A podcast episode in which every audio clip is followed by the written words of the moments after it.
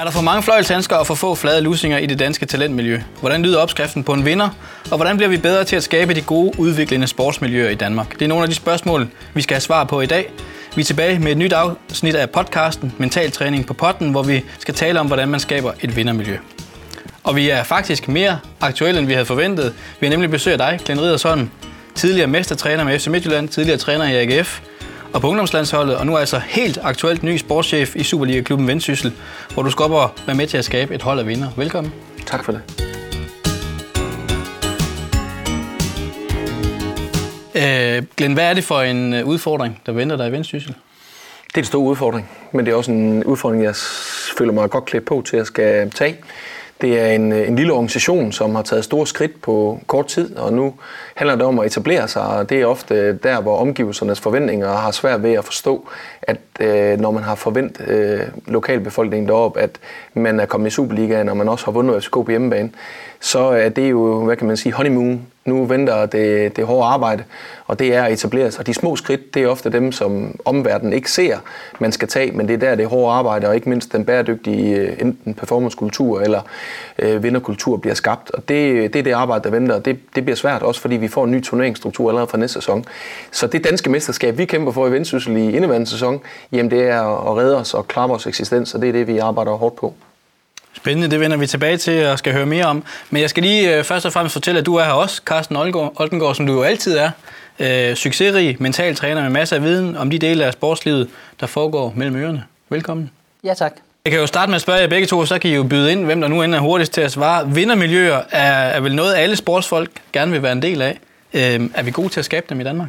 Øh, jamen altså, det, det, det kommer an på, hvem du spørger. Øh, mit, jeg, jeg har en fornemmelse af, at der i mange individuelle idrætsgrene er en, en ganske god kultur. Og jeg tror på, at vi i en dansk kontekst har nogle udfordringer i, øh, i holdsport.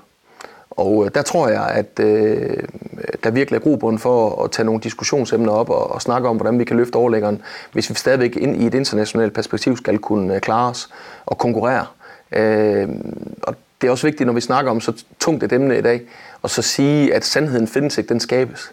Fordi der findes ikke nogen endegyldig øh, recept eller trylleformular. Det handler rigtig meget om øh, mange forskellige øh, ingredienser, der skal gå op i en høj enhed, for at man får skabt det, som vi i dag øh, kalder øh, et vindermiljø eksempelvis. Ja, ja, ja, og, og ja.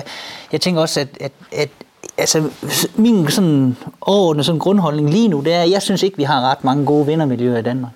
Det synes jeg ikke, fordi jeg synes, at de der unge mennesker, og sådan set også øh, øh, seniorerne, jamen der er rigtig mange steder, man arbejder simpelthen ikke hårdt nok til det, der skal til for i sidste ende, og det er jo altid det, jeg måler op øh, på, det er at blive verdensklasseatleter. Altså, hvordan bliver man det? Og der, der, der er det godt nok svært at finde nogle miljøer, hvor, hvor, hvor vi kan gøre det. Altså, vi har nogle miljøer, hvor jeg tænker, at de er gode til at udvikle talenter, og også og måske at sende dem ud i verden. Øh, blandt andet det der, hvor, hvor, hvor Glenn har været ansat, altså FC Midtjylland, ikke? som sender dem ud i verden, men vi, vi, vi skal jo gerne have dem helt derop, hvor vi kan kalde dem verdensklasse atleter. Altså.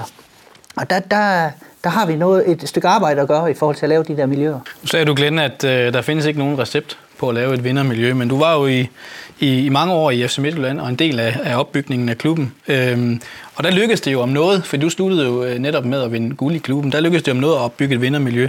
Øh, hvad var det, der lykkedes i FC Midtjylland, som du ser tilbage på det i dag? Ja, det, er jo en, det er jo en stor historie, fordi den, den skal bygges op i, i, i, i hvert fald i to dele for mit vedkommende. Den ene del hedder, øh, jeg blev fuldtidssat i 2004, blev jeg plustræner, og i sommeren 04 starter vi for første gang øh, akademiet, og det første senat i, i Danmark. Øh, da jeg bliver Superliga-træner i 2011, og det kulminerer på trods store økonomiske udfordringer, hvor vi skal have 60% ned af vores budget allerede i sommerferien 12. Den er bygget på, øh, hvad kan man sige, det arbejde, der er lavet fra akademiet op igennem den kultur, der er skabt, fra de kommer ind på IC efterskolen i IKAST, til de øh, får debut på, på Superliga-holdet. Jeg vil godt sige, at i nutidig kontekst er det lidt anderledes end det, jeg sidder og beskriver i dag, fordi Midtjylland også har udviklet sig, og der er færre og færre unge spillere af egen avl, som øh, bryder igennem. Men kigger vi sådan i et historisk perspektiv, så kan man sige, at det hold, jeg overtager i 2011 i Superliga-regi, det er et mandskab, for hvem klubben har fået et, øh, et prædikat, altid og lige være næsten. Øh, altid den evige tor. Og sådan, øh, for at skal skralde det ned i, i, i sådan et, et, et billede, så kan man sige, vi, vi var en klub, hvor, der, hvor vi på akademiet dyrkede øh, spidskompetencer. Vi var en produktionsvirksomhed. Vi skulle udvikle spillere, med, der kunne klare sig i udlandet. Nogen, der, der havde nogle spidskompetencer, som kunne tiltrække øh, opmærksomheden, så vi kunne overleve som klub. Så salg der på det tidspunkt var ekstremt vigtigt. Og øh, der kan man sige, så får du også en, en meget målrettet, men også en lidt mere individuel tilgang til, til spillet. Og fodbold er jo teamsport. Og der kan man sige, at i mange år, der var Midtjylland, øh, også internt, der var det sådan en prædikat af, at vi er altid gode med de bedste. Og det er også ofte der, hvor du får størst opmærksomhed, og der, hvor du kan bruge det som et step ud i, dit, i din videre karriere. Øh, men vi havde ofte svært pep på over 33 kampe, og, og, og være stabile og præstere også mod de mandskaber, hvor vi egentlig skulle øh, vinde øh, sejrene. Så det jeg egentlig gjorde i 11, det var at sige, nu skal vi arbejde med team. Altså vi skal være et stærkt øh, kompetitivt miljø, hvor vi stiller sindssygt store krav hvor vi, øh, selvom vi skærer 60% ned, så træner vi uden at melde det ud til omverdenen, så træner vi internt på at blive danske mester. Ja, øh, de andre trænede syv gange om ugen, så satte vi træningsmængden op til 12 gange om ugen. Og vores spillere fik måske ikke så meget løn, og de skulle selv betale ret meget for at spise frokost. Men hele tiden øh, både stillet nogle store krav uden for, for linjerne, men også i særdeleshed øh, udøvet øh, mange af de her ting øh, inden for linjerne. Og på den måde var det jo min første erfaring med, hvordan man kunne bygge noget op. Jeg har jo oparbejdet en masse kompetencer og, og tanker, og der var det første gang slog mig, at vi var ved at få skabt en bæredygtig kultur. Det var egentlig, da vi startede sæsonen i sommeren 13, hvor vi lige pludselig stik mod alles forventninger ligger nummer et. Og det er det år, hvor AB vinder, og vi siger, omvendt siger, at vi fik gummiben. Men vi, vi var måske et hold, der skulle blive nummer 6 eller 7. Men den her stærke kultur, vi havde fået skabt, med en stærk identitet, øh, både øh, omkring det menneskelige, øh, og mennesket bag ved fodboldspillere, men særdeleshed også omkring, hvad kan man sige, det sportslige. Men det kulminerede der, og der, der fik jeg en indsigt, som jeg i dag øh, forsøger at, at udvikle videre på. Så, så, så noget af det, du, du siger, det er jo det her med at øge træningsmængden kraftigt. Ja. Hvad gør det ved et hold at øge træningsmængden kraftigt, udover at det jo øh, selvfølgelig gør, at man fysisk kommer i bedre form? Ja, det handler også om de træningsmetoder, du tager i brug. Øh, fordi netop på det fysiske, øh, der er jo rigtig mange øh, videnskabelige ting, og man kan gøre mange smarte ting, men jeg valgte noget helt andet. Jeg valgte at sige, at vi, vi skal have trænet modstandskraften. Så i januar øh, 12, øh, nej, jan, januar 13, da vi faktisk er i krise, og jeg har været fyringstruet i efteråret 12, der siger til den nye fysisk træner, som i dag også er fysisk træner, Christian Klar, siger, vi skal lave noget her, vi skal lave mange flere løbetræningspas. Vi skal teste spillerne på deres øh, mentalitet. Hvor meget kan de klare sig? Så vi, vi ødelagde dem i hele januar. Og jeg vidste, at jeg fik en masse brok, men jeg skulle nok beskytte mine medarbejdere, og så tog jeg imod det. Og det fik bare skabt også et, et lille element på den her kultur med, at, det, at, at, at vi, vi ville det optimale. Når spillerne, som de jo ofte har i fodboldens verden, havde travlt med at gå i medierne og sige, min drøm er at komme til udlandet, men så prøvede jeg sammen med mine dygtige medarbejdere at vise dem, hvad udlandet var. Øh, et andet eksempel, Mads Albæk, øh, som jeg selv havde haft som plejedreng. Øh, vi er i krise i efteråret, og jeg er fyringstruet, og holdet er i krise. Vi ligger nummer 10 ud af 12 hold. Stik mod alt det, øh, alle havde forventet. Kalder ham ind og siger, hvordan har du det Mads? Jamen, han havde det virkelig dårligt, og han synes, det var hårdt, og det var svært, og du var fyringstruet, sagde han til mig, og der var alle mulige ting. Så siger jeg til ham, jamen prøv nu her, nu stopper vi lige. Det her, det er jo ikke krise.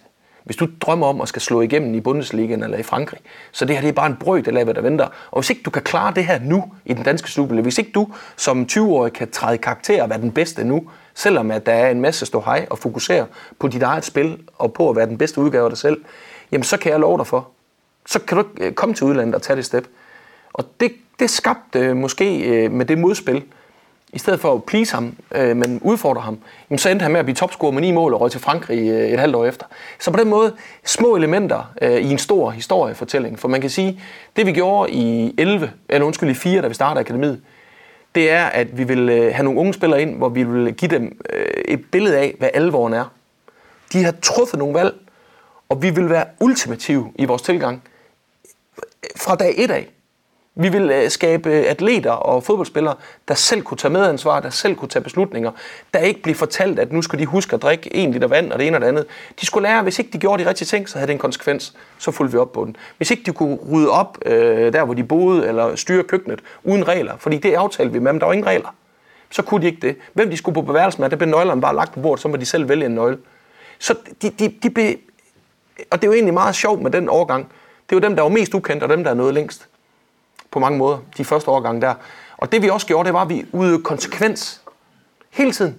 Vi gik aldrig på kompromis med omgivelsernes pres. Et lille billede, da vi lige har startet i 04, der startede vi med at vinde mange kampe.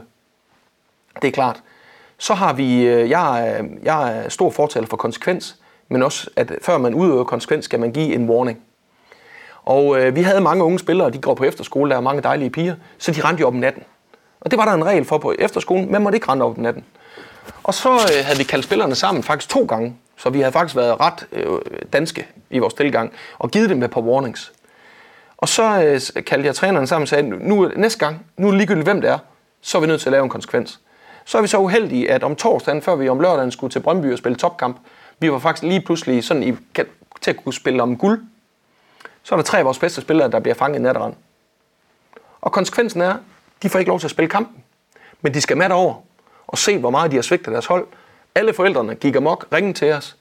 Vi var under mega pres som træner og leder. Og så tog vi tre spillere fra øh, anholdet, som skulle spille den kamp, fordi så mange spillere havde vi ikke dengang. Og så tabte vi 4-0. Men det er jo kultur. Det er jo en storytelling. Så når de næste akademiårgange starter, så ved de her, de er kommet til det. Der, der er ikke nogen genvej til succes. Det er, det er hårdt arbejde, og der bliver udøvet den konsekvens. Det er ikke en masse smarte, fine powerpoints, hvor der bliver sagt en masse ting, og så udøver man det ikke i praksis. Sådan var det.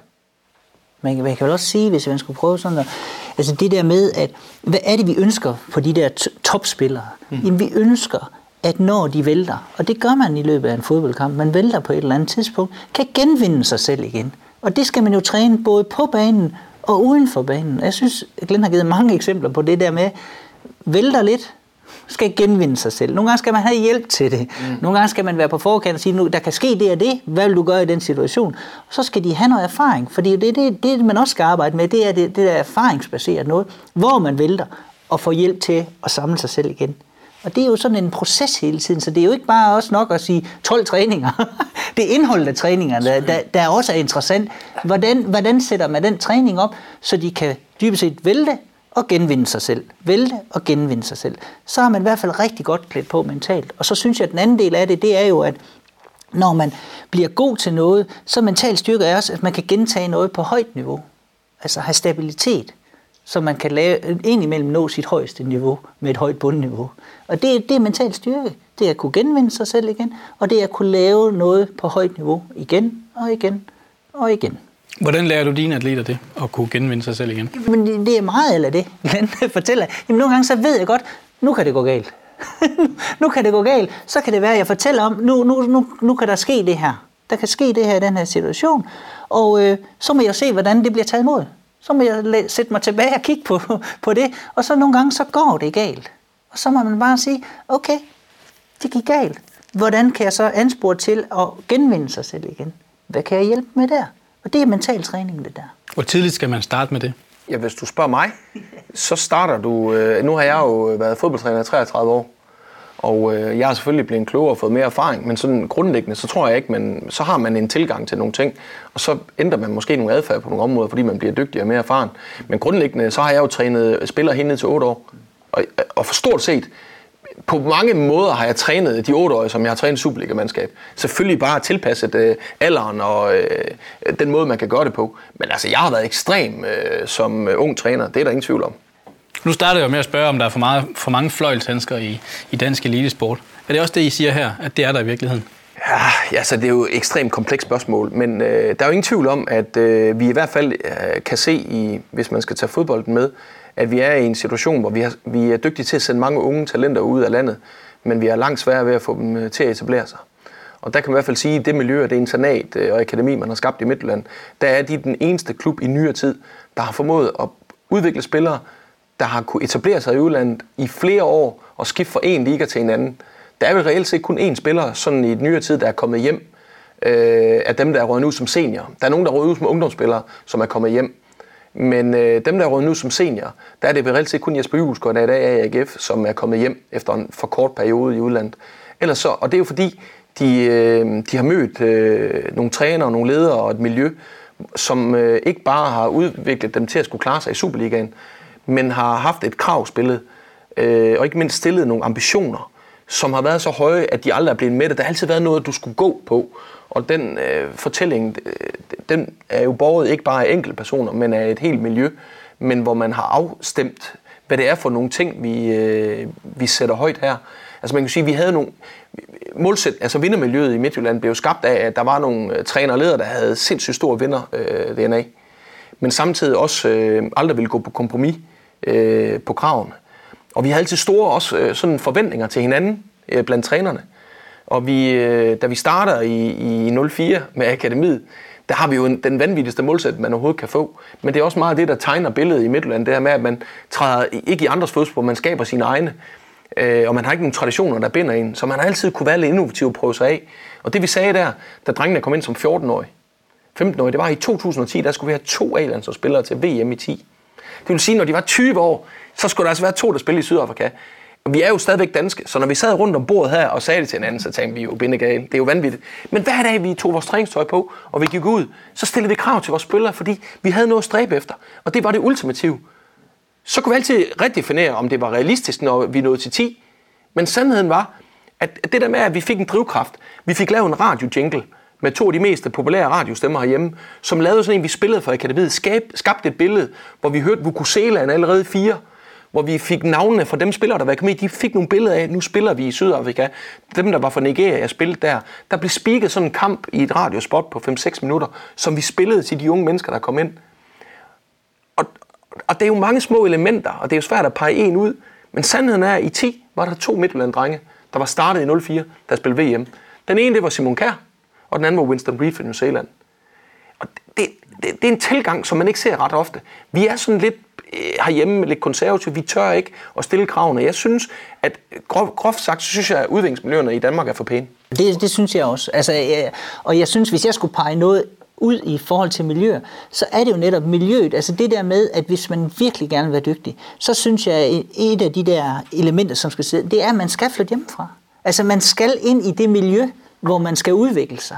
Altså det, det, man, og det er jo fordi, at vi har jo i miljøet også forældrene. Lige meget hvor de bor, så er forældrene der. Men hvis, hvis, hvis de skal ind og, og stilles krav til, så synes jeg, fordi det, og det har vi også snakket om, Glenn, det, der, det er sådan lidt et samfundsproblem. Der er jo rigtig mange øh, forældre, der er lidt for omsorgsfuld, hvis vi bruger det pænt, altså i forhold til deres børn. Og det er ikke den måde, man, man bliver god på, og det er jo helt tilbage til det, jeg sagde lige før. Man skal kunne genvinde sig selv, når man vælter, og man skal vælte. Vi kan ikke undgå at skal vælge, og, der, der, og man skal gøre sig nogle erfaringer. Og der er for, for eksempel forældre, de er meget, meget sådan øh, omsorgsfulde. De, de, der skal ske noget. Hvis mit barn er ked af det, så skal der ske noget nu. Vi skal altså fjerne den dårlige følelse. Ja, det går det må ikke gå ondt. Hvor, hvor, hvor, hvor det at være ked af noget, eller irriteret, eller, jamen det, er jo, det er jo også en del af at skabe noget, noget motivation hos sig selv, at man vil ud af det, så man kan genvinde sig selv. Der sker ikke noget ved at være ked af Der sker ikke noget ved at være frustreret.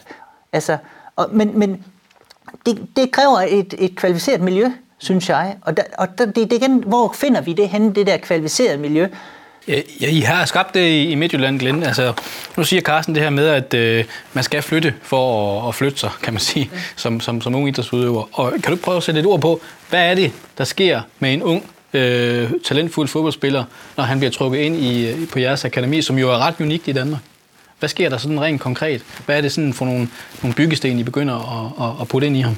Han, fra dag et af, der har man jo afstemt forventningerne, øh, inden man øh, skriver under på papir. Det er jo ret vigtigt. Det er, at, øh, at klubben øh, kigger forældrene i øjnene, og ikke mindst spillerne, fortæller dem, hvad kraven er her, og hvad både mulige konsekvenser kan være, men også hvad drømmebilledet er.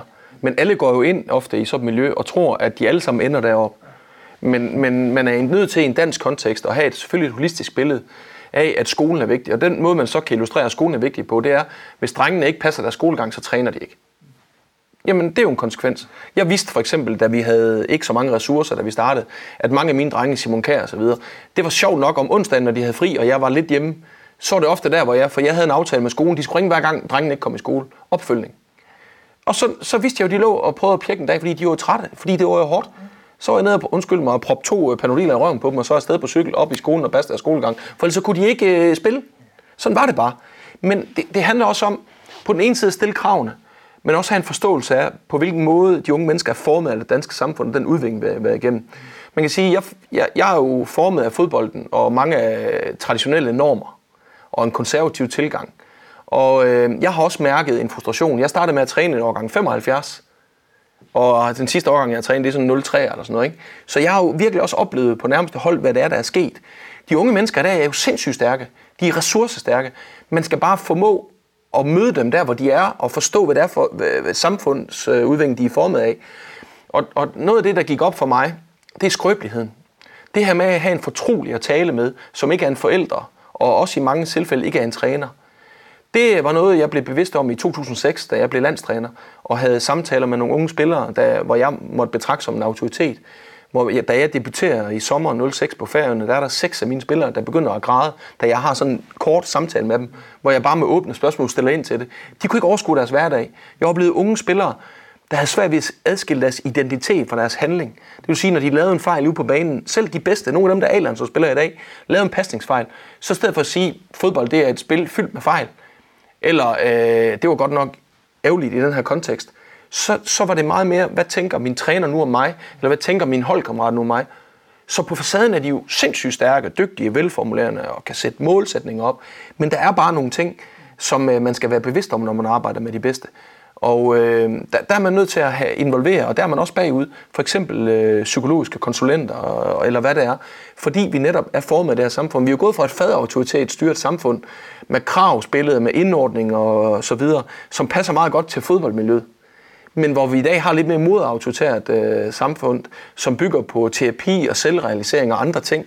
Og det, det, det, det, det er man nødt til at imøde at forstå, hvis vi skal skabe topatleter, der kan klare sig internationalt. Så der skal vi, jeg plejer at sige, ja, jeg kan også læse mange ledelsesbøger, det er flot med alle mulige ting. Men jeg plejer bare at sige, kærlighed, krav, konsekvens. Vi skal kunne rumme dem, men vi, skal, vi må aldrig være bange for at udøve konsekvens og krav. Og jeg er ikke bange for at miste talent. Og det er noget, jeg prøver at give videre til unge trænere, det er, klubberne i Danmark er jo bange for at miste de bedste. Fordi han er, han er jo muligvis den bedste. Jamen, vi skal stille krav til dem. Og hvis han vælger at skifte klub, fint nok. Vi må, vi må ture og tabe de bedste. Fordi hvis vi går og køler for dem og nøser dem, så bliver, når de aldrig dertil. Så er de aldrig mødt modgang. Så min holdning er, har vi den bedste U13-spiller? Og han ved, at han er den bedste, når han træner. Træneren, øh, alle kan se, at han er den bedste. Men hvis ikke han træner op til sit eget bedste, når han træner, så skal han starte på bænken. Og kan han ikke holde det, så har han aldrig mødt modgang. Så vi gør med en bjørntjeneste. Det er derfor, vi ser nogle spillere fra Superligaen tage til udlandet der kommer hjem efter et halvt år. De har aldrig mødt modgang. De har aldrig skulle kæmpe med følelsen. Nej, og det er jo, altså det, er, det, det der med, jeg oplever jo unge spillere i dag, der sidder og laver krav til deres træner. Ja. Man tænker mig, jamen så har du da valgt det forkerte miljø, du er i, eller så har du ikke tillid til træneren. altså, altså, fordi det, det fungerer ikke på den Nej. måde. Træneren skal da nok finde ud af, hvad, hvad niveau du har, og hvordan du skal udfordres. Det skal du ikke selv. Det, det, selvfølgelig, hvis det er forventninger, man snakker om, så er det noget andet, men man skal ikke sidde og stille krav til sin træner. Altså, det er jo helt skævt, men det har jeg faktisk flere eksempler på. Unge mennesker, der sidder og stiller krav til deres, deres træner, og hvis de ikke gør, som øh, jeg siger, jamen så forlader jeg klubben. jamen, man tænker bare, jamen det er jo helt, helt, helt skævt. Altså, så har man ikke forstået konceptet af, hvordan man udvikler sig. Der er man sammen med nogen, som er dygtige, som ved, hvilke krav, der skal stilles til mig, og så gør jeg mit bedste i forhold til at imødekomme det. Ja, og man, man kan jo sige, hvis man tager skolen som et godt eksempel. Jeg har jo selv børn nu, der har gået i folkeskolen, og jeg kan tænke tilbage, og jeg kan huske klart, glasklart fra min egen opvækst i Esbjerg. Altså, jeg har oplevet det her med øh, ja, alle de her fine, hvad det hedder, intragrupper, og øh, når børnene er kommet hjem, har I haft en god dag? Nej, vi havde lige, øh, drengene var sendt ud at spille, fordi de havde pigekonflikt snakke. Altså, der er simpelthen så meget øh, øh, nytteløst, hvor, hvor vi ikke kommer ind til kernen af, hvad det er at få stillet nogle krav. Og, og de unge mennesker lærer ikke at, at, at, at øh, klare sig selv. De lærer ikke at, at, at kæmpe med sig selv og få den her modstandskraft i at kunne overleve. Altså den her overlevelsesdrift. Altså når jeg kom hjem og sagde, der er nogen, der er efter mig, så sagde min mor og far til mig, jamen prøv at høre Glenn, hvad har du selv gjort? I dag der ringer man jo direkte til universiteterne eller skolerne, og så er, det, så, så er lederne på de forskellige instanser, de er jo ikke engang i stand til at sige, prøv her, det er det, jeg er ansat til. Jeg hører, hvad du siger. Jeg skal nok finde en løsning. Og du får ikke at vide, hvad det er for en løsning. Det kan du spørge dit barn om. Da jeg var landstræner og landede i 6, så var der en spiller, som jeg havde taget ud i pausen, som sad og græd. Så var han tilfældigvis hans mor og far med på færgerne. Nej, hans mor, hans far og søster. Da jeg lander, og jeg giver ham kun lige lidt spilletid i finalen, han var ikke god nok. Det fandt jeg ud af. Så ringer moren til mig og, for, og, og fortæller, hvorfor han ikke spillede. Så jeg prøver, det kan du spørge din egen dreng om. Fordi det har jeg forklaret. Så den her, man, man fratager dem evnen til at tænke selv og stå til ansvar for sig selv. Og så kan vi bare ikke skabe uh, topatleter. Det kan vi ikke. Og det handler bare om, at, øh, at vi er nødt til at være skarpe på de her ting. Øh, og være bevidste om mange af de her ting. En anden ting, som også er interessant, det er kedsomhed. Altså, hvad er det, idrætsmiljøerne i fremtiden skal være opmærksom på? Alle, der interesserer sig for topsport, de ved jo stort set, hvordan atleterne spiser og sover, altså alt, hvad der er rigtigt. Hvis du kigger en fodboldkamp, så kan du tage alle stats, så der er jo ikke, så hvad er der tilbage? Mennesket. Der er ingen data, der er ingenting, der kan erstatte mennesket. Mennesket er det vigtigste. Og det, det er det, der er væsentligt. Du skal, øh, det, det er bare så ekstremt, fordi vi lever i så hurtig en tid at kedsomhed. Det bliver også et vigtigt miljø, og specielt i Danmark, vi skal til at have fat i. Det her med de samme mennesker, de samme øh, stemmer, det samme format, de samme reaktionsmønstre. Hele det, så jeg tror på, at vi skal være bevidste i fremtiden om at bryde og genskabe struktur. Bryde og genskabe struktur. Hele tiden skabe noget nyt, fordi det er den måde, vores unge er vokset op i. Det er noget andet end den tid, jeg kommer af. Og jeg Man kan af. sige, det, det er lidt der, hvor jeg synes jeg, at de miljøer, jeg kigger på nu, de er alt for struktureret. De er alt for struktureret. Altså, det, det er givet på forhånd, og så siger man, så er der jo klare forventningsafstemninger til, hvordan tingene foregår. Ja, men det er ikke den måde, vi udvikler topatleter på. Fordi det, det er jo kan genvinde sig selv igen. Ja det er kan genvinde sig selv igen. Så man skal jo kunne stå i en ny struktur, så skal man kunne genvinde. Det skal selvfølgelig ikke være kaos. Og så den anden øh, ting, der jeg synes, der mangler i dag, det er at give plads til erfaring. Det, hvis det ikke lige fungerer, så skal vi finde noget nyt. Når, når vi finder måske det mest optimale ved at blive i det, og så prøve at gentage det igen, og prøve at gentage det igen, og prøve at gentage Altså, det udviklingsfelt, der hedder gentagelser, det, det er en mangelvare i dag i, i min verden. Fordi man, man giver ikke plads til det. Fordi hvis det ikke virker, så gør vi bare noget andet. Og det er jo også en helt, sådan de unge mennesker også. Hvis noget ikke virker, så skal vi bare finde noget, skal vi udvikle noget nyt. Nej, vi skal udvikle det samme, fordi det er sådan set ret, ret godt, men vi kan det ikke nu, fordi vores erfaringsgrundlag det er dårligt, så derfor så, det er så komplekst, så vi er nødt til at skabe flere erfaringer på det samme, inden vi kan det. Hvis jeg lige skal summere op, øh, Glenn, på, på, på FCM og jeres vinderkultur, eller den vinderkultur, som klubben har skabt. Hårdt arbejde, og så give uh, spillerne noget modstandskraft. Det, det er sådan de to nøgleord, jeg lige ser. Sådan, ja, man kan også sige, uh, hvis de andre tre med kærlighed, krav og konsekvens var mine ting, så kan man også sige, at i forhold til på et øvre niveau med miljøet, så handler det lige så meget om kompetence, kontinuitet og krav. Altså kompetence forstået på den måde, at de mennesker, der er ansat i det pågældende miljø, de er kompetente. De har indsigt. Ikke bare indsigt i nogle teorier, og fra noget, men også ved, hvad skal der til på øverste niveau? Hvad er kravsbilledet? Hvad skal der til? Hvad er det for nogle faser, de unge mennesker går igennem, som er naturlige, hvor vi, hvor vi ikke behøver at have berøringsangst, når det gør lidt ondt? Øh, samtidig med, at øh, kontinuitet, at der er en, en stærk kontinuitet af de mennesker, der er i miljøet. De har været der i lang tid, at væggene fortæller en, en historie, menneskerne fortæller en historie. Det giver også en form for tryghed for unge mennesker at komme ind i noget, og så bliver der fortalt det samme. Det er ikke, hvis du møder Karsten, så møder du dig eller mig, så får, har vi en ny fortælling. Nej, vi ved, hvad retningen er. Det er det her, vi, øh, vi har committet os på. Og så selvfølgelig kravene. Øh, og der, der er noget af det, vi i hvert fald i Midtjylland fandt meget ud af, og vi var bevidste om, og som jeg også er bevidst om, det er, det behøver ikke at være, hvis man har op, optager øh, 10 øh, på en årgang, det behøver ikke være de 10 største talenter.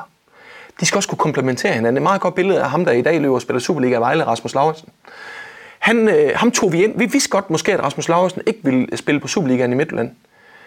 Men vi vidste, at den personlighed og karakter, han havde, der vil han skabe miljø han ville skabe vinderkultur, fordi han stiller krav, han var reflekterende, han var dedikeret, han ville lade selvtræne. Om, øh, altså det der er miljøet, der, det er, de løber selvtræne om aftenen. Man må nærmest holde spillerne ind og putte dem ind på værelserne, for at de ikke gik i overtræning. Og det er det, der skaber ved at putte dem ind i et internat. Men Rasmus, der er det med at kunne pege de rigtige spillere ud. Fordi mange unge trænere der, de siger bare, ham der han er ikke dygtig nok på kompetencer. De ser ikke mulighederne i, øh, hvad kan det udvikle sig til. Fordi i et miljø og et omklædningsrum, der skal du også have nogen, som måske ikke er de bedste spillere, men som skaber med til at skabe rammen og det bedste miljø, for at de bedste kan blive de bedste. Det har jeg selv gjort som Superliga-træner i øh, Midtjylland med Collier Frie, Francis Dico. Tog dem ind. Ikke, jeg kunne nemt finde nogen, der var bedre. Men jeg vidste jo med til at skabe den gode træningsmiljø, det gode vindermiljø, det gode omklædningsrum. Jeg har lyst til at sige, fordi det, det er jo det, der er interessant, især i, i, i, altså i holdsport, kan man sige, men også individuelt, det er jo, at det, der skaber miljø, at nu snakker vi jo meget om rammen dybest set, altså det der med internat, og vi snakker om staben omkring, men det er jo lige så meget den gruppe, der er samlet. Ikke? Hvem, hvad er det, man bidrager med ind i det fællesskab, man har kørende der? Og, og, og dem vi måske, hvis, hvis jeg prøver at tolke på noget af det, du siger, Glenn, jamen så er det, at de spillere kunne måske bidrage noget i forhold til relationelt. Altså, de kunne noget relationelt, og de kunne påvirke noget omkring gruppedynamik. Der var de bare ekstremt stærke, så dem vælger vi, fordi det kan være, at de kan lære nogle af de andre noget, men til gengæld ved vi jo heller ikke, hvad de kan suge til sig af dem, der render rundt i den gruppe. Og det er jo her, det bliver interessant. Hvordan får vi det stimuleret? Mm. Både i forhold til rekruttering af det, de spillere vil have, og den måde, vi sætter træninger op på, øh, både på banen og uden for banen. De driver hinanden. Ja, de motiverer hinanden. De ja. får nogle forbilleder at se op til. Ja. Hold kæft, han kan det, det sker ja. også. For ellers så er det ham, der når målet, og ikke mig. Og samtidig er de jo gode øh, venner, og har det godt sammen med den gensidige respekt, men de er også konkurrenter. Det lærer de uden for banen. Der tager vi os af hinanden ind på banen. Der er vi altså i groft sagt fjender. Der, der gør vi alt der er jo meget godt billede på, at, at øh, har du sådan en, en, en selvstyrende gruppe, der selv kan tage ansvar, men det, det er jo helt fantastisk. Ikke at øh, jeg siger, at trænerne er ubetydelige, for det er det langt fra. Men jeg læste lige her forleden om en ung øh, dansker, der er i Amerika, i den tredje bedste niveau, hvor de havde fyret træneren i en måned, havde anføren og næstanføren, men nu så stå for holdet. Og det var den periode, hvor de klarede sig bedst. De har vundet fem kampe og spillet to uger, og kun tabt en. Det er et meget godt billede på, at, at der ligger også rigtig meget i, i den kultur, og hvilke øh, værdiskabende karakter er det, du, du, du sætter ind i den her gruppe. Så det handler mere om det, ikke så meget det hele menneske, men, men, men mere om det hele hold, kan man sige, ikke? hvor du har nogle forskellige kompetencer. Som... Jo, det er også der, det bliver lidt nemmere at være træner faktisk, fordi hvis du forstår at skrue, så siger man, nu vil du gerne have, i, øh, at gruppen lærer noget omkring relationel, jamen så kan det jo godt være, at ham, der øh, lever på holdet på sine spidskompetencer, men ikke vil gå ind i det relationelle arbejde. Ham, eller vi ud og sætter ud, prøv, at se, prøv lige, sætter lige ud, prøv lige, prøv lige at se, hvordan de hele tiden er i kontakt med hinanden i forhold til at få noget til at lykkes. Det mangler du. Derfor sidder du herude nu. Lige om lidt, så får du lov til at komme ind igen. Men så skal du ind og arbejde der. Jeg er sådan set ligeglad med dine spidskompetencer i den her sammenhæng. Nu vil jeg se, at du arbejder her. Det, det, det, det, det man, og så som træner bliver det jo nemt, hvis man begynder at forstå det der. Og nogle gange så er det den relationelle periode, fordi han arbejder ikke nok med sine spidskompetencer. Kig lige på ham der, og nu skal du have gang. Altså, det giver bare nogle muligheder, hvis man... Hvor meget arbejder du med det, Glenn, på holdet, øh, relationerne, og, og, og, deres, og de, det med, at de skal forstå deres egen øh, rolle på holdet i forhold til at... Jamen det arbejder jeg rigtig meget med, og specielt i et miljø som Midtjylland var det jo nemt, fordi de vil jo alle sammen gerne funkle med de kompetencer, de har. Men først var det jo vigtigt, som jeg var inde på, at skabe en fælles ramme, hvor vi er, vi er et hold, vi er et team, der i fællesskab skal skabe nogle resultater. Så er det min opgave som træner at finde nogle rum i spillet, hvor den enkelte føler, at han kan udfolde sig. Samtidig med, at jeg stiller nogle sindssygt hårde krav til, for eksempel, at alle skal kunne forsvare sammen. Men så er det min opgave at skabe nogle friheder nogle andre steder i spillet, så de både tænker, åh, det er dejligt. Øh, her kan jeg virkelig gøre det, jeg egentlig mest brænder for og synes er fedt. Men jeg er også nødt til at indgå i en relation med andre, hvis vi skal være succesrige. Og det er jo meget øh, et godt billede på i Danmark, hvad det er, vi oplever. Øh, som jeg i sættelighed også oplever i AGF med mange unge spillere, men også i Midtland. Altså Pione Sisto, der kommer op til mig, så øh, giver jeg jo ikke debut et år, fordi at hver gang jeg spørger ham til træning, hvad står der, så ved han det ikke. Og han troede bare, at det var talentet, der var det væsentlige. Hvor jeg udfordrer ham på, jamen hvis du tror, Cristiano Ronaldo og Messi, de bare har det største talent, så tager du fejl. Det er dem, der vil vinde mest af alle, for ellers kan du ikke være på toppen. Så det med, at du ikke belønner de unge, og det er specielt de bedste for tidligt, det er bare så vigtigt. Og der var nogle krav, jeg for eksempel var nødt til at stille over for Pione, og derfor glædede det mig rigtig meget at høre Pione før VM sige, det var Glenn, der lærte mig det defensive. Og det med at indgå i en relation, man skal arbejde hårdt, og så kan man stadigvæk godt funkle. Men det er jo det billede, hvis ikke du bliver det vist, eller der ikke er nogen, der er vedholdende omkring det. For jeg var da også under pres. Hvorfor spiller han ikke? Han er god nok. Ja, men jeg uddanner ikke til, at han skal være en profil i Superligaen. Jeg uddanner til, at han skal kunne klare sig i La Liga, eksempelvis. Mm. Det, det, det, det, det, men det kræver godt nok, øh, at man ja, har øh, indsigt. Ja, ja, og, men også som, det er jo sådan den der trænergærning, tænker jeg, at man tør at holde øh, altså målet for øje og planen for øje. Mm. Altså tør at stå i det der. Nej. Men, men det, det, det er jo afgørende, at man forstår, jamen, det, du skal stille det krav der. Ikke? Jeg har også haft unge talenter, der siger, at jeg er den bedste i min årgang. Jamen, det er da pisse ligegyldigt. altså, det er jo ikke det, vi arbejder i. Du er den bedste om fire år. Ja, det er det, altså, det, og det, det er det, jeg gerne vil have, at man forstår. Men jeg har lyst, jeg har lyst til lige at knytte en kommentar også i forhold til motivation, fordi jeg synes også noget, der ligger, noget det Glenn siger, som ligger nedenunder, det er, hvordan bliver man motiveret til noget, altså den der drivkraft til at gøre noget. Og det har jo to sider. Det har både lyst, det vil sige, at man skal finde ud af noget, man har lyst til, og noget, man er god til, og som tænker, det er fandme fedt, jeg får lov til det i mit spil og gøre det her. Men motivation bliver også drevet af nødvendighed. Det vil sige, at noget af det her, det er nødvendigt, jeg laver det her stykke arbejde, for at kan få lov til at komme over i den der lystdel der. Og, og der tror jeg, vi skal være rigtig skarpe på, fordi det er der mange af vores unge mennesker, de, de arbejder ikke ud for nødvendighedsprincippet, kalder jeg det. Så vi er nødt til at sige, jamen du skal lave det her, for det er nødvendigt for, at det hænger sammen. Altså det der igen, den der, at forstå kompleksiteten ind i det, og især på hold, fordi den der gruppedynamik, den kommer ind, at der er nogle nødvendige opgaver, du skal lave på det her hold og du kan ikke komme på hold, før du forstår det. Men man kan sige, hvis jeg lige skal bare lige runde den af kort, så kan man sige, du snakker om det med kulturen og over lang tid. Altså det vi også gjorde i Midtjylland, det var at vi lærte mennesker at kende meget, så de fik en fortrolighed, at de kunne komme og fortælle os sådan nogle ting i deres øh, privatliv. De behøvede ikke at åbne op for alt, men så kunne vi også vise den hensyn i den periode, hvor de var belastet. Sådan at vi tog øh, øh hvad kan man sige, ansvar for den del også. Øh, men, men hvis man arbejder kontinuerligt, vi havde arbejdet også med adfærdsprofiler, og spilleren lærte at kende sig selv, og de lærte at kende hinanden. Og det kan jo godt være svært, fordi at den post, som jeg besidder, der får du ikke meget tid at arbejde på. Men der var et miljø, hvor vi øh, kunne få lov til at arbejde på den måde, i hvert fald øh, i en række år. Og, og øh, man kan sige, at mit sidste halvandet år som træner, øh, det, det vil være forkert at sige, at det var let. Men jeg havde en selvstyrende mekanisme, der selv tog ansvar, fordi jeg havde arbejdet så meget med at skabe ledergrupper, øh, yngre ledergrupper, den næste leder. Altså det hele var sådan på en platform systematiseret og struktureret. Så de tog selv med at svar. Når der var nogen, der lige stak ud, eller sagde noget forkert foran skærmen, så kunne jeg lige sige, hey, det der, det var resultatorienteret, ikke præstationsorienteret den måde der. Nu er du ved at bevæge dig væk, fordi du bliver øvrig efter at vil vinde. Kunne også samle op på den erfaring, vi tabte mesterskabet. Hvordan vinder vi om et år? Altså ikke gå i panik, men hele tiden bruge den viden, du har opsamlet om den enkelte, om holdet og gruppedynamikken, og så være rolig. Og jeg må sige, altså jeg skrev allerede efter den første kamp i sæsonen, hvor vi sluttede, at vi blev danske mester. Jeg kunne ikke se, hvordan vi kunne. Det var virkelig, og det lyder vanvittigt let at være træner. Du skrev det allerede efter den første kamp? Ja. Hvor skrev du det hen? Ja, i min dagbog. Vi bliver mester? Ja.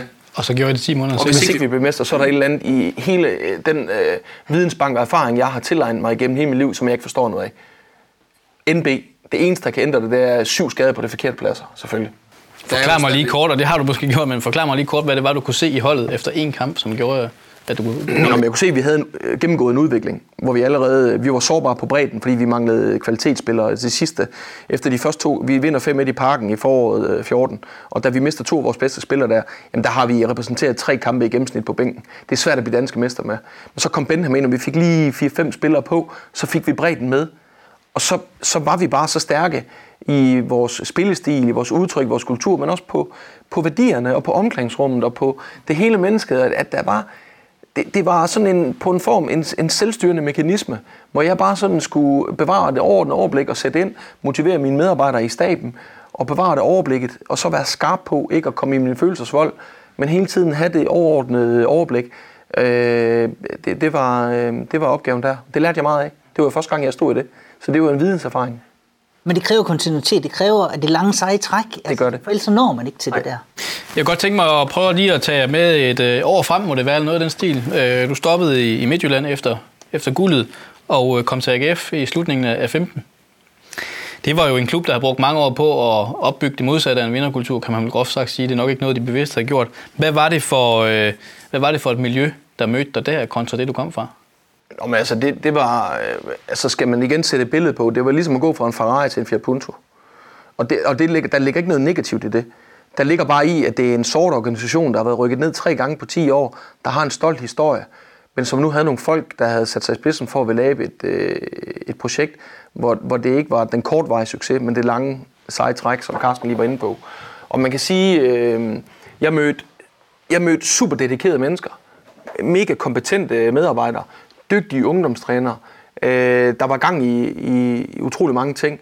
Men det her med at forstå og fastholde en strategi, og høre de ord, man udtaler og omsætte det i daglig praksis, der, der var man ikke som organisation så langt i den udvikling. Samtidig øh, oplever jeg jo nogle af de der ting, øh, som jeg kunne sammenligne med fra, fra mit tidligere arbejdsgiver. Det her med, at jeg oplever jo unge spillere, som øh, når de møder ind, så møder de egentlig ind og møder topmotiverede øh, trænere, som laver en god træning, men de er kun i klubmiljøet i 3,5 time.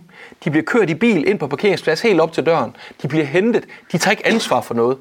Øh, bare går du rundt med AGF-logo ned i byen, og du er kun er 20. mand i en U19-trup, eller en 17-trup, jamen så er det nærmest et, et statussymbol, som øh, gør, at du flytter fokus væk fra det, der er kernen, hvis du vil være professionel fodboldspiller. Samtidig oplever jeg øh, øh, unge spillere, som med ord godt kan sige, de er ambitiøse, men aldrig er blevet vist vejen med, der skal til, for egentlig at blive øh, øh professionel fodboldspiller. Så jeg oplever spillere, øh, også som jeg gjorde i Midtjylland, der ikke kan huske, hvad der står, det er jo så en ting, men jeg oplever simpelthen spillere, der melder fra til Superliga-træner, fordi de kunne de ikke lige overskue, de var trætte. Jeg oplever spillere, da vi spiller mod Viborg i øh, foråret 16, 17, hvor vi kæmper med de her eksistenskampe, slutspilskampe, playoff-kampe, der oplever jeg simpelthen til dagen inden den allervigtigste træning, hvor vi skulle spille 11 11. Der er der bare en spiller, han glemmer lige at komme. Altså, det er jo nogle billeder, hvor man tænker, en bevidstgørelse, det er jo ikke noget med spillerne at gøre, eller trænerne at gøre. Det er bare sådan et billede af den kultur, der var, at, at, hvis, at man ikke har en forståelse for, hvad der skal til. Det, det forsøger man så at arbejde, men det tager rigtig lang tid, fordi man også har haft mange forskellige strategier, og, og det tager bare lang tid at vende en øh, organisation. øh, specielt hvis man skal gøre det hurtigt. Det findes bare ikke øh, ret mange steder, og slet ikke i en resultatbaseret verden, som fodbold er, hvor du skal levere årsregnskab hver weekend, og hvor der er rigtig mange aktører, der er under pres. Og kan du ikke håndtere det ydre pres, og tør arbejde med de ting, du ved, der er rigtige, så kan det give nogle udfordringer og blive meget kortsigtet. Øh, så ja, der, der var virkelig store udfordringer, men jeg, altså jeg følte jo, at vi, vi nåede langt. Ikke på det, man måske kan se udefra, men øh, noget af det, jeg måler på, det er jo, at når jeg har en, en, øh, en, en, en kulturspiller i Steffen Rasmussen, der på øh, en Mediano-udsendelse i september måned øh, 17 siger, at den bedste hverdag, han nogensinde har haft, den bedste kultur, han har været i, og selvom at jeg var kommet ind og havde taget anførbindet af ham, øh, måske sørget for, at han ikke kunne være den spiller, der fik kamprekorden, men stadigvæk formåede at give ham en, en meningsfyldt rolle i hverdagen. Siger, det er det miljø, der er det bedste, han nogensinde har været i de 13 år, han var i AGF. At Stefan P., der siger, der har været i syv år, at det, så er jeg lykkes med de ting, som omverdenen ikke måler på men som var for mig og det projekt, jeg sagde ja til, et ret væsentligt øh, fundament for at kunne tage det næste skridt i en ny retning, mod at være øh, en klub, der kunne ikke bare et halvt sæson eller en hel sæson være med, men sådan kunne for alvor forløse det her potentiale, som er så enormt. Så der er, der er egentlig mange af de kompetencer og ressourcer, der, der, der, der skal til for at putte i gryden og lave noget, der er godt. Men øh, spørgsmålet er, om man har tålmodigheden og tiden og indsigten og forståelsen af, hvad der skal til. Hvad gjorde du konkret, da du kom til der i slutningen af 15 og, og måske ind i 16, for at, at skabe det miljø, som, eller gå i retning af det miljø, som du kom fra i AGF? Altså, fordi som du beskriver det der, så var der jo temmelig stort arbejde, der skulle gøres. Det, det, var, jamen det, det er jo at, at udelukke øh, det pres, at tage presset på mig eksternt, og så acceptere, at jeg må beskytte med, øh, præstationsenheden. Øh, det, de, de, der er nok øh, interessenter, der holder fokus på dem, så må jeg tage det pres på mig, mens jeg, øh, uanset om det går godt eller mindre godt, bliver ved med at arbejde kontinuerligt med de her ting. Og øh, man kan sige, da jeg slutter i AGF, da de sidste 18 kampe har vi 1,72 point i snit, og lå nummer 3 bedst på, på den præstationskurve. Så der var nogle ting, der begyndte at bevæge sig i en retning. Der begyndte at komme et udtryk. Øh, men det tager bare voldsomt lang tid. Men vi startede i det små, hverdagen. Øh, I AGF var spillerne vant til, at alle, alle gjorde noget for dem. De skulle ikke selv tage ansvar. Jeg havde to holdledere. De to bilene kørte ud til Lysing på kunststofbanen. Så stod de med en pose og gav handsker til dem, der glemte handsker, når det var frostvejr, pumpede bolde. Altså alt det der. Jeg sagde, glem det der væk. De må selv tage bilerne. Nå, kan spillerne. Der var en kultur, spillerne kunne ikke engang tage bilerne på deres eget bagagerum. Så vi er helt nede sådan nogle små petitesser med at rydde op, med at tage ansvar, med at skabe de der små elementer, med ikke at have, have frustrationstid på banen, kigge op til vor herre, når man laver en fejl, og så er spillet forbi. Vær fokus, vær tilstedeværende. Det arbejdede vi med hele foråret 16, og vi nåede langt. Vi nåede så langt, at nogle af de spillere, der kom ind og sagde, hold da op, det er en god træningskultur, der er, det har vi ikke oplevet før. Hvor jeg tænkte, hold da op, man, så kommer I godt nok for at lave miljø, fordi vi er ikke i nærheden af at være der, hvor vi skal være. Men, men, men det var det, Lars Friis og jeg har brugt aller, allermest tid på. Det må vi sige. På de små bitte ting, der i sidste ende skabte noget godt. Øh, også et miljø, der egentlig udviklede Josef Beles til at tage det næste skridt, Jens Jønsson til at tage det næste skridt på ret kort tid. Men det er jo sådan med vindermiljøer, kan man sige, at det ligger jo også lidt implicit i det ord. Når vi snakker vindermiljøer, så kigger vi jo rigtig meget på resultatdelen. Ikke? Og det gør alle omgivelser, øh, hele omgivelsen, den kigger jo på, på resultatdelen. Men vi ved jo, at vi skal arbejde med processen. Det er jo ikke fordi Glenn ikke vil vinde. altså. Jeg slår voldsomt ud på den der vinder på min personlighedsprofil, som er vanvittigt. Men, men, men vi ved bare, hvor, hvor vigtigt det er på procesdelen, og det er jo det, vi skal have, have gang i. Og hvis vi gerne vil have nogen, der tager ansvar, fordi det er jo ikke noget, vi kan give dybest set. Vi kan ikke give ansvar til nogen. Vi giver dem opgaver, og så kan de tage ansvar. Og det ligger jo lige fra at tage bilen selv, sørge for at have en handsker med. Det er at tage et ansvar, så vi kan give opgaver. Det er vores væsentligste øh, dybest set som træner, det er at give gode opgaver. Jeg gør på det mentale område. Den gør sådan set på hele området, altså hele spektret. Men, men, men det er det, der skal til. Og, og det er jo proces, og det kan folk ikke udefra ikke se, fordi der er også nogen, der sidder og siger, jamen for fanden, det skader sgu da ikke, at de får udleveret handsker. Nej, men det er ikke det, vi snakker om. Mm. Vi snakker om at, at, at, at træne i at tage ansvar på sig selv, sit liv, og ikke mindst fodbolden, for at kan præstere ordentligt. Altså, jeg er helt enig. Du kan, ikke, du kan ikke tage et ansvar, hvis ikke du bliver givet et ansvar. Og der er også rigtig mange ledere, de siger, øh, som noget af det første, når de møder en ny øh, medarbejdergruppe, så siger de, I skal vide, at min dør står altid åben. Det går bare ikke i en dansk kontekst. Det er bullshit. Det er, det er noget med, at man så kan sige, jamen så har, jeg har jo sagt det, de kommer ikke ind. Jamen det kommer også an på, at du selv er åben. Hvis du siger, I kan altid komme og fortælle, hvis du som leder ikke selv tør åbne op for, at det kan godt være, drenge, at jeg ser lidt slidt ud her i de her 14 dage, men det er fordi, at min mormor ligger for døden. Eller noget. Hvis ikke selv du åbner op, så får du ikke noget den anden vej hvis ikke at du kommer ud og opsøger, kommer tæt på og, og, og, og signalerer til dine medarbejdere, jeg ser dig. Jeg ser dig ikke kun som performanceatlet, jeg ser dig også som menneske. Så kommer de aldrig ind. Men hvis du giver noget af dig selv, så får du tifoldigt tilbage. Det er ret væsentligt at forstå. Og det er den måde, jeg udøver mit lederskab på, i hvert fald øh, i, i de miljøer, jeg arbejder. Og jeg får lige tanken, jeg, jeg, jeg har lige lyst til at sige lidt om ekstrovert og. Fordi at jeg oplever jo rigtig mange af de introverte er måske de bedste udøvere, vi har. Men det er jo så nogen, der ikke kommer ind igennem den dør, som øh, Glenn lige har åbnet og sagt, den står åben, ikke også? Det gør de ikke. Så, så noget af deres træningsfelt er jo at blive tydelig, så vi kan afkode dem bedre og dybest set hjælpe dem bedre. Og der, der for eksempel, jeg har en del introverte i, øh, i, i, i mit område, også fordi det er den måde, jeg rekrutterer på, fordi det, de, de kan noget specielt. Men, men det, jeg, bliver jo, jeg bliver jo nogle gange sådan, ikke kun konsekvent, men også sur og hissig, når de ikke fortæller mig, hvordan de har det eller hvad de går og tænker på. For det er jo noget af deres træningsfelt. Og jeg siger, hvordan fanden kan jeg hjælpe dig, når du ikke siger, hvordan du har det? Du, du kører ind af øh, lukket strategier, prøver selv at løse det i dit hoved, og du har ansat mig til at hjælpe dig omkring dit hoved, så er det helt vanvittigt, at du ikke indviger mig. Ja. Og det er for at sige, at vi er nødt til at være tydelige på det, altså, og især i forhold til introverte, som er måske nogle af de bedste udøvere, vi har, der skal vi være rigtig tydelige på at give opgaver, som de kan tage ansvar på, og vi skal være ret meget over dem, for ellers så løser de dem i stillhed. og så, så kan vi ikke udvikle dem. Ja, og vi er netop nødt til at skabe den tryghed, selvom det er et blødt ord, i så hårdt et miljø.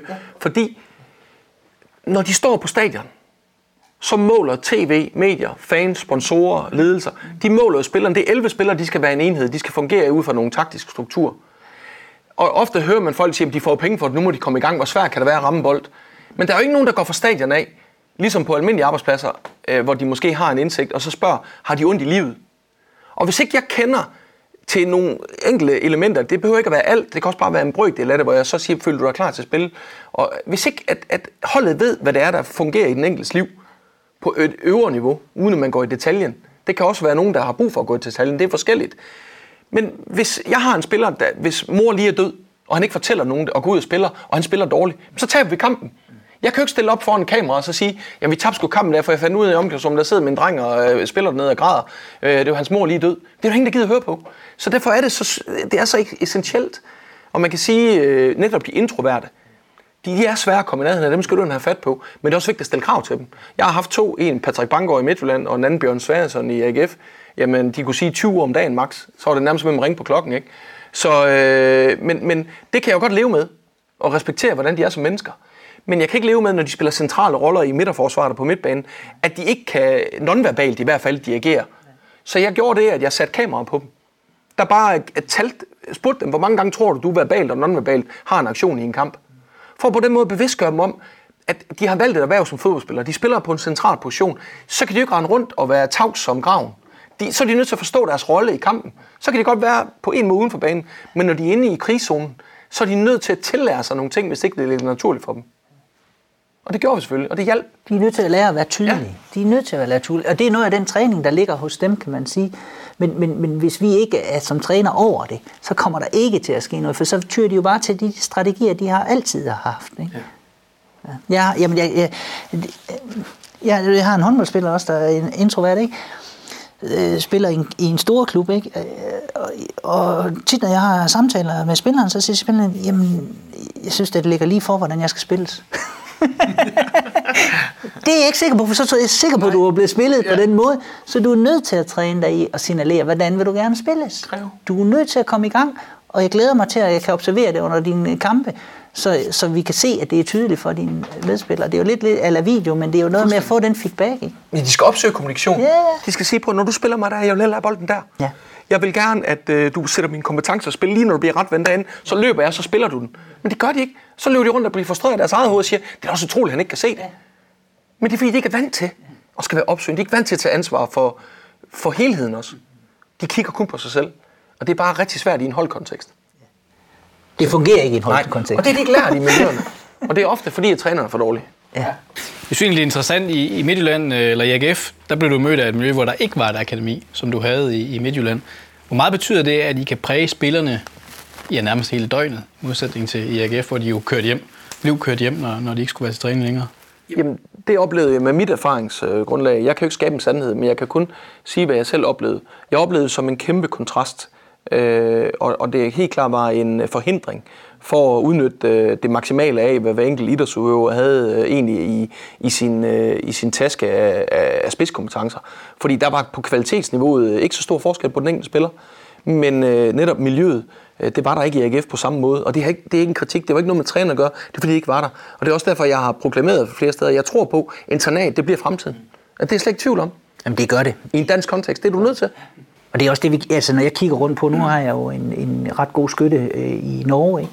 Jeg flyttede derop for, for to år siden og, og kører sit tredje år deroppe. Og, og, og, og det gør noget, det der med, at man skal selv tage ansvar for den daglige dag, der kører. Altså både på banen og uden for banen. Ikke? Jeg har en, en bordtennisspiller nu, jeg lige har sendt til, til Sverige, en ung gut, som famler helt vildt og skal have, have noget erfaring, han ikke har. Men, men, men man kan se, at, at det tager så meget, og han kan bruge begge dele. Det han både får ind ved, ved bordtennisbordet, men også udenfor, at han bruger det begge steder. Og man kan se det der med, at, at jamen, han, han, han begynder at passe sine processer, han begynder at, at blive bedre. Det kommer stille og roligt. Og ja, Lige nu så er vi igennem Piv-perioden, ikke også? Så går Piv, han er konstant træt ved at falde fra hinanden. Han har været deroppe i fire måneder nu, eller tre. Men det er helt naturligt, fordi han er, han er sådan set ikke god nok fysisk form bare ved at, at spille det bordtennis, de gør deroppe, hvor de træner to gange om dagen, og så når han spiller mellem 5 og 6 timers bordtennis hver dag. Men det, men det skal han overvinde. Han skal overvinde det, så, så, så kan han noget. Det, det... Det, det er bare vigtigt, at du som, når du er tæt på dem, også selvom du er cheftræner, eller talenttræner, at du opfanger de signaler, der er de væsentlige. Kig på de, de mennesker, du arbejder med. Kig på deres adfærd. Jeg har oplevet unge spillere på vej til Nordjylland, til OB, i topkampe. Nogle af dem, der er store stjerner i dag, som har siddet sådan og hoste, oh, jeg ved ikke, kan du spille? Og så har de brugt for andres opmærksomhed. Kan du nu spille? Og så videre. Der er jeg jo hård, der siger, prøv at du spiller. Du har selv meldt dig klar til i dag. Der er ingen excuse, så må du tage to hovedbindspillere. Så bagefter samler jeg op på det. Men, men de er nødt til at forstå, at den der øh, pussenusse-tilgang, den går ikke. Men du er bare nødt til at, at, ikke at se det som en svaghed, men se det som en styrke. Og så arbejde med dem og give dem forståelse af, hvordan de selv er, og hvordan de selv kan tage ansvar i forhold til det adfærdsmønster og den personlighed, de selv øh, har. Ja, fordi at psykologi er jo dybest set selvoplevethed. Det er, hvordan jeg oplever mig selv. Og hvis man oplever som træner forvrængninger, enten i den ene eller den anden retning, så skal man korrigere det også. Det er også helt skævt. Jeg havde også en, en uge for ikke så lang siden, der kom uh, fuldstændig hosende, hakkende og feberramt ud på mit kontor. Ikke? Så sagde det er rart, du lige vil herud og vende. Ja. så, så du er på vej hjem i seng. Ja. Jamen, det er også en forvrængning. Ja. Fordi der er ikke noget mental udvikling i den tilstand der. Så det var bare direkte ud i bilen igen og sagde, nu kan du køre hjem og ligge under dynen, så kan vi snakkes ved i morgen og se, om feberen har lagt sig. Ikke? Det er det, men jeg har oplevet ledelse, ikke? Så investerer man i en spiller, man tænker, wow, nu har vi investeret x antal kroner i ham, nu skal han præstere. Men, men man ved, når man flytter, en fodboldspiller er ikke anderledes som hvilken som helst anden menneske. Du flytter til en ny by, du har måske din kæreste, men du skal lige integrere dig i en lejlighed. Du har måske ikke spillet ofte så i Danmark, hvis man får nogle, fat nogle rigtig gode spillere, så har de ofte et efterslæb, rent sportsligt, fordi de ikke har spillet, for ellers kan man ikke tiltrække dem. Men det er jo kompromilløst miljø. Men hvis ikke jeg som træner kan beskytte og sige, hey, fordi de, der er en ting, man aldrig skal tage fejl på. Spillerne, de stiller sindssygt krav til sig selv. De, de er vigtige til at bebrejde sig selv. De har svært ved at acceptere fejl. De, de er hele tiden fejlfinder, og de er så dedikerede på sig selv, at de er rigtig svært. Der har du brug for nogle gange, at nogen siger, hey, rolig nu. Jeg forstår faktisk godt, at du har svært ved at præstere. Du skal vide, jeg synes faktisk, det går godt, og jeg ved, at du vil løfte dig. Men du skal love mig en ting, det er, du ikke sætter så stor krav til at lykke konkurrere lige nu. Så skal jeg nok puste dig og skubbe dig, men jeg har forståelse for den situation, du er i det trækker lige luften ud. I hvert fald hvis ham, der er nærmest, der sætter holdet, ved det. Samtidig er det bare et problem, hvis dem ovenover ikke kan se det. det, det For så møder de der altså. Det er altså, der kæden, den hopper ja. af. Og især ved, ved, ved sportsgren, der har meget mediebevågenhed, det er jo, det hopper af, kan man sige. Nu har jeg Signe Brun, som jo er rykket til Paris Saint-Germain nu her for Fortuna Jørgen. det er noget af et miljøskift, ikke? Og så jeg, jeg vil ikke snakke, øh, hvad der sker på banen de første otte uger. Det skal du bare vide. Jeg vil overhovedet ikke tale om det. Du har noget, som hun har med at få Det tager du selvfølgelig med dig ned og, og kører videre på, som stille og roligt og udfylder osv. Men vi taler ikke om det, der sker på banen, mm. fordi det er ikke væsentligt. Det er væsentligt at falde til, og det bruger vi otte uger på, så ser vi, om du ikke er faldet til. Ja. Det er sådan en erfaring, jeg har. Jeg kan gøre det omkring otte uger, hvis mm. jeg hjælper dem godt med at have fokus på alt det der, hvor handler man ind, og hvad med apoteket og banken, alt det der, der skal fungere. Rytmen. Jamen, ja. fuldstændig rutiner og, og vaner, der, der falder på plads. Ikke? Og, og ganske, bare jeg ved, at gjorde det, så kunne begynde faktisk at præstere bedre på banen. Vi har ikke snakket om, om banen. Vel? Og nu er vi ved at lande, og nu, nu er tingene faldet til. Hun kender banken og apoteket og indkøbssteder, og været ude at se noget af, af Paris, og ved at falde til. Ikke? Jamen, nu kan vi begynde at snakke om, hvad det, der skal ske på banen. Ikke? Lige om lidt, så starter du jo i, øh, i Vendsyssel, Glenn. Hvad, hvad bliver det første, du ligesom skal, øh, skal kaste dig over der? For der kommer du til en klub, som jo faktisk er rykket op for første division og har fået en fin start på, på livet i Superligaen. Øh, så der er jo en eller anden form for vinderkultur, må der jo næsten være. Altså, hvad, hvad, bliver, hvad bliver det første, du ligesom skal gribe fat i, i forhold til at, at bevæge klubben derhen, hvor du gerne vil? Altså nu bevæger jeg mig ind på et andet felt, og det betyder jo, at øh, min opgave det er at sørge for, at rammerne er optimale. Det er at sørge for at vedholde øh, og ikke mindst øh, opjustere og fintune de ting, som de folk, der i hverdagen har travlt med at forberede holdet, så de kan vinde den næste kamp. Der skal jeg jo ligesom øh, sørge for, at rammerne for alle medarbejderne i den sportslige sektor bliver optimale. Samtidig med, at jeg øh, sådan skal forsøge at bevare det overordnede overblik og spare med, med, med både spillere og stab, sådan at de ikke øh, går i panik, når vi for eksempel står i nedrykningskampe for vores eksistens i foråret, hvad vi højst sandsynligt kommer til at gøre. Men også, at man ikke tror, at man kan tage for store skridt for hurtigt. Men, øh, men øh, så min opgave, det er jo ikke at komme ind og signalere alle mulige ting og ændringer. Min opgave, det er at komme ind og mærke den enkelte medarbejder, den enkelte spiller, rytmen, de ting. Og så efter måske et par måneder holde møder med dem, der har ledelsesansvar og sige, jeg har set på nogle ting, måske vi kan gøre sådan og sådan. Så, så det, er jo, det er jo respekt for det eksisterende. Der er alt for mange, der kommer ind og tror, at de skal vende verden på 0,5 og øh, lige signalere, hvor dygtig man er. Det er ikke den tilgang, jeg har til det. Jeg, jeg ved, at jeg kommer op til nogle kompetente mennesker, og så er min opgave det er at bidrage med min erfaring, men også have respekt for netop, at det tager tid at skabe øh, et, et ordentligt præstations- og performancemiljø. Det er ikke noget, man gør. Og netop lige nu, der er der jo, selvom at, at bevågenheden i Vendsyssel ikke er stor, så er der jo skabt nogle forventninger nu, kvæg at de er kommet op, øh, efter de har misset det nogle gange, har vundet FCK på hjemmebane osv. Men det er også at bringe realismen ind i projektet. Øh, det er min primære opgave, at skabe den, det bløde ord, der hedder tryghed for præstationsenheden. Carsten, øh, nu skal Glenn jo øh, tage en lidt ny rolle, sportschef, hvor han tidligere har været træner. Yes. Er der lige et godt råd, du skal Ja, give til at rykke ham? nu. Skal du give ham et godt råd med på, på, på faldrebet? Nej, men jeg, jeg synes bare, at det, det der, jeg synes, der, der bliver spændende jo, det, det er sådan set, fordi den måde, jeg kender Glenn på, det er jo, at han, han på en eller anden måde bliver sådan øh, garant for kultur. Altså, der er noget kultur, der fungerer. Højst sandsynligt, så har han nogle ønsker til noget kulturændringer. Og det bliver jo interessant, altså hvordan i den position, han blev, øh, har sagt ja til, hvordan han skaber det. Altså det, det, det glæder mig i hvert fald til at følge rigtig meget, altså det der, fordi det tror jeg, det, det bliver meget kendetegnet for Glenn, det bliver den der kultur. Hvordan får han den skabt på, med afsæt i det, der er, og, og der, hvor han også synes, der skal bidrages ind i det. Ja, Lad os øh, slutte med de ord. Carsten og Glenn, tak fordi I kom. Tak selv. ja selv tak.